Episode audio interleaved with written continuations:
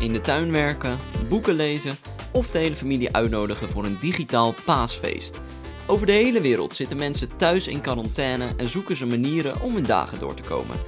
Maar hoe beleven de auteurs van je favoriete boeken deze quarantainetijd? Dit lijkt natuurlijk de ultieme kans om een nieuw boek te schrijven. Maar is dat ook zo? Mijn naam is Sjors en in deze speciale aflevering van Boekenrek, een HarperCollins podcast, ga ik op bezoek bij verschillende auteurs. Op een digitale manier natuurlijk, want ja, social distancing en zo. En tijdens mijn bezoek vraag ik ze hoe ze deze toch wel bizarre tijd doorkomen. Zo sprak ik bijvoorbeeld met Jette Schreuder, auteur van de feelgood roman Gek van jou. Jette, hoe kom jij deze tijden door? Nou, wij verdelen dus onze tijd maar een beetje in werkblokken. Dus uh, als mijn man ochtends bijvoorbeeld gaat werken, dan ga ik met, uh, nou, met uh, mijn peuter tibben, ga ik met een fiets of zo. Of, en, dan, en dan smiddags wisselen we om. En ik heb nu een schema gemaakt tot 1 juni. Dat hangt op de keukendeur. Deur, een beetje, nou ja, ik dacht, dan kan ik ook wat leuke uitjes bedenken. Of leuke dingen in huis die we nu kunnen doen. tot die tijd. Want het duurt echt nog best wel lang. Je kan niet naar de dierentuin, je kan niet ja, je, nou ja, goed, je gaat ook niet shoppen natuurlijk. Je kan, hmm, het is gewoon een beetje saai. Dus we proberen maar wat uitjes voor binnen ook uh, te bedenken. En wat bedenk je dan zoal? Of heb je al iets bedacht in deze drie eh, weken? Nou, we hebben, ik heb net toevallig een autowasstraat gemaakt in de keuken. Dus met allemaal bakjes water en sop en zo voor mijn, uh, voor mijn zoontje. Dus die is al zijn auto's aan het, uh, aan het boenen. En zelf, voor mezelf ben ik gewoon maar allemaal ja, alle schrijfplannen waar ik nu niet helemaal aan toe kom, omdat je dus de aandacht zo moet verdelen, die ben ik wel gewoon al in een klapblok aan het uitwerken. Dus verhaallijnen en zo. En dan kan ik het misschien niet nu al helemaal um, op papier zetten, maar dan kan ik straks wel, als het straks allemaal weer voorbij is, gewoon uh, als een speer aan de slag, hoop ik. Dus je bent wel in kleine mate gewoon nog aan het schrijven?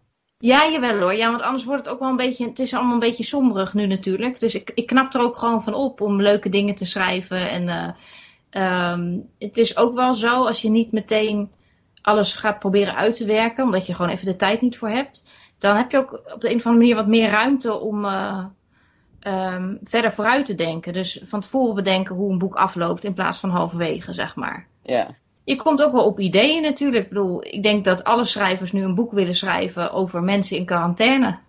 Ja. En ben jij er ook zo een?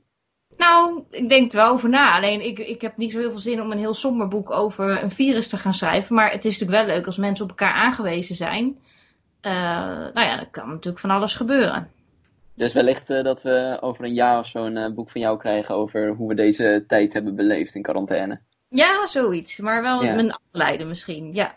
Oké, okay, nou leuk om naar uit te kijken. En lees je zelf ook bijvoorbeeld meer deze tijd? Of? Ja, zeker. Want nu, uh, ja, op de een of andere manier, het is niet eens dat je heel veel meer tijd hebt om te lezen. Juist omdat je nu zo moet schipperen. Maar het lijkt wel alsof je iets bewuster met je tijd omgaat. En nu heb ik ook wel besloten dat ik gewoon elke dag even wil kunnen lezen. Wat ik voorheen eigenlijk bijna nooit deed. Maar bedoel, andere mensen doen het ook. Dus ik mag dat ook. Dus ik ben gewoon weer lekker alle Harry Potters aan het herlezen. En ja, gewoon alles. Alleen maar leuke boeken lees ik. Is somberheid genoeg nu. Maar je bent wat, wat minder, je voelt je wat minder schuldig als je je tijd doorbrengt met lezen, bedoel je? Ja, ja, ook omdat je ook wel overal op, uh, op social media, maar zie je ook wel overal tips van uh, uh, hoe je je dag nuttig kan besteden. Nou, dat doe ik echt wel. En dan vind ik eigenlijk ook wel dat ik dan aan het eind van de dag ook even iets leuks kan doen. Begin maart verscheen het nieuwste boek van thrillerauteur Jeroen Windmeijer, genaamd Het ISIS-geheim. Maar deze keer schreef Jeroen het boek niet alleen, maar bundelde hij zijn kracht met die van de cultuurhistoricus Jacob Slavenburg. Beide heren zijn het wel gewend om in isolement te werken, maar toch vroeg ik me af hoe ze deze tijd doorkomen. Zijn ze bijvoorbeeld al bezig met hun volgende boek? Nou, ik denk dat ik iets uitgebreider doe met koken, daar iets meer de, de tijd voor neem. Uh, wat dingen uitprobeer die ik misschien normaal gesproken te veel tijd vond kosten. We krijgen elke week zo'n biologisch groentepakket thuis bezorgd. Van groenten uh, uit, de, uit de buurt. Uh, ook wat ongewone dingen als knolrapen of iets dergelijks. Dus daar ga ik nu wat meer mee aan de slag. we hebben een moestuin die natuurlijk net op gang weer begint te komen. Dus daar ben ik nu ook wat meer. ik heb mijn bijen waar ik ook voor moet zorgen. Ik ben ook imker. Dus er zijn zoveel dingetjes waar je nu wat meer de, de tijd voor kunt nemen. S'avonds kijk ik net zoals half Nederland, denk ik, eh, series op Netflix. En verder, ja, ik lees gewoon heel erg veel, maar dat deed ik eigenlijk ook. En dan dus elke dag gewoon aan het schrijven, zoals normaal?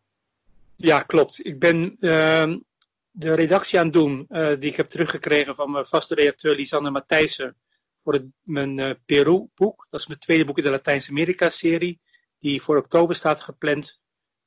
Dat is al af, maar ik ben het nu aan het verbeteren aan de hand van haar opmerkingen. Dat is het maand... vervolg van de offers, hè? Ja, vervolg eigenlijk gewoon het tweede deel van de Latijns-Amerika-trilogie. Ja. Het is een ehm, thematische overeenkomst, of een regionale overeenkomst, in de zin van dat het in Latijns-Amerika speelt. Maar het is een ander thema en het zijn ook andere, andere hoofdpersonen. En okay. verder heb ik heel veel contact met uh, Jacob Slavenburg. Omdat ons uh, uh, de samenwerking zo goed is bevallen bij het ISIS-geheim. En gezien de reacties en de goede verkoop van het boek, is, dat ook, is onze samenwerking ook, ook goed gevallen. Zijn we eigenlijk meteen aan een tweede project begonnen. Dus we hebben heel regelmatig contact om dat ook door te spreken. Jacob, uh, ja, hoe, hoe vermaak jij eigenlijk uh, in deze quarantainetijden? Ja, eigenlijk niet veel anders dan uh, voor die tijd. Net een beetje als Jeroen. En ja, voor de rest lees ik veel en schrijf ik veel. En wat, wat wordt er dan zoal gelezen? Nou, op dit moment ben ik eigenlijk een, een beetje de literatuur aan het lezen die, die we straks weer nodig hebben met het boek wat ik samen dus met Jeroen weer ga schrijven. En dus ja, daar zit dus, daar, uh, dat, het is nogal een veelzijdig onderwerp, laten we zeggen, daar is veel literatuur over.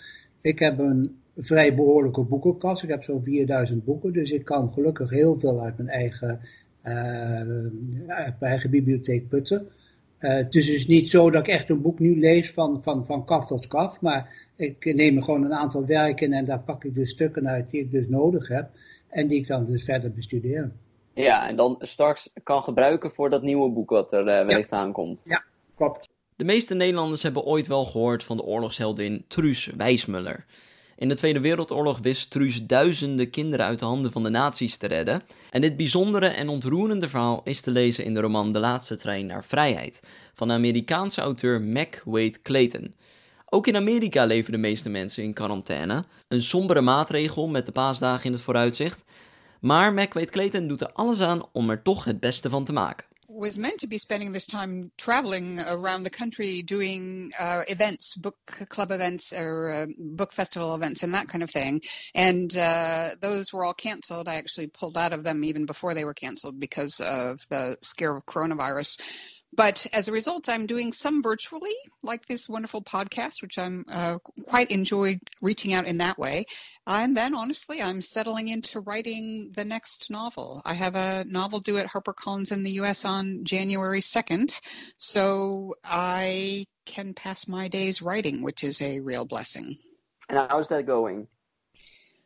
Well, it's interesting. I I'm a pretty disciplined writer. I have a rule for myself when I'm writing first draft, which is what I'm doing now, which is eight to two, starting at eight in the morning and writing till two in the afternoon, or 2,000 words, whichever comes first. If I have 2,000 words uh, before two o'clock, then I'm probably not getting up from the uh, desk because that's a good writing day.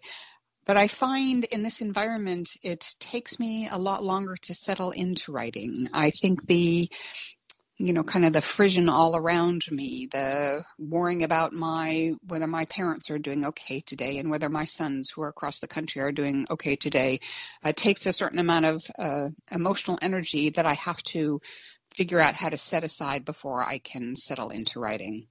That having been said, I am writing, and uh, that's always the good news. Yeah, that's good. And uh, but uh, like you said, you the, the the normal things become a little bit more difficult. So can you say that you're appreciating the little things a little bit more because of this? I am. I have to say, I am an outdoor person. I am used to spending substantial amounts of time outside, walking or running or biking or uh, whatever, and being largely confined inside has uh, has made me appreciate, uh, for example, the sunny days out my window instead of the rainy days. We've had a lot of rain. Uh, since I'm just in my little yard, I um, I notice every day what's changed in the garden, what's blooming, what's not.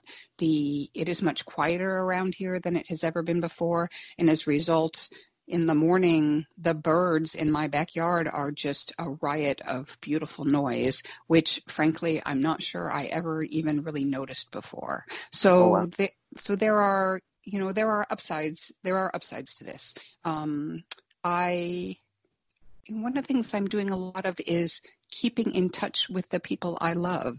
So most every day I, uh, I talk or text with my best friend who lives across the country from me. Um, I uh, talk to my kids a lot more. I talk to my parents almost every day. Uh, we are wor- working on ways to keep connected in however we can. We always we celebrate Easter, so. Uh, Even though many of us are not religious, it's a family holiday for us. Uh, this year, we're obviously not getting together for the kind of Easter brunch or dinner that we would typically do. Uh, so we are getting together uh, virtually. And the benefit of that is that my uh, brother who lives in Berlin and his family are going to participate. And my son who lives in Massachusetts is going to participate. Uh, and it, my son who lives in Michigan is going to participate, a nephew in Oregon. So it is in some ways more inclusive than we've ever had just by the necessity of having to do it virtually rather than in person. En zo beleeft dus iedereen de quarantainetijd op zijn of haar eigen manier.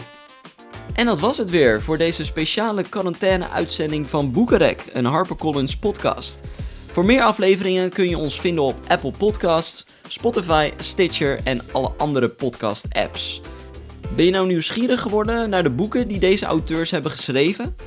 Gek van jou van Jette Schreuder, Het Iseschijm van Jeroen Windmeijer en Jacob Slavenburg en De Laatste Trein naar Vrijheid van Mac Wade Clayton zijn allemaal verkrijgbaar in je on- en offline boekhandels of kijk even op harpercollins.nl. Voor nu wens ik je fijne paasdagen, blijf binnen, blijf gezond en tot de volgende keer.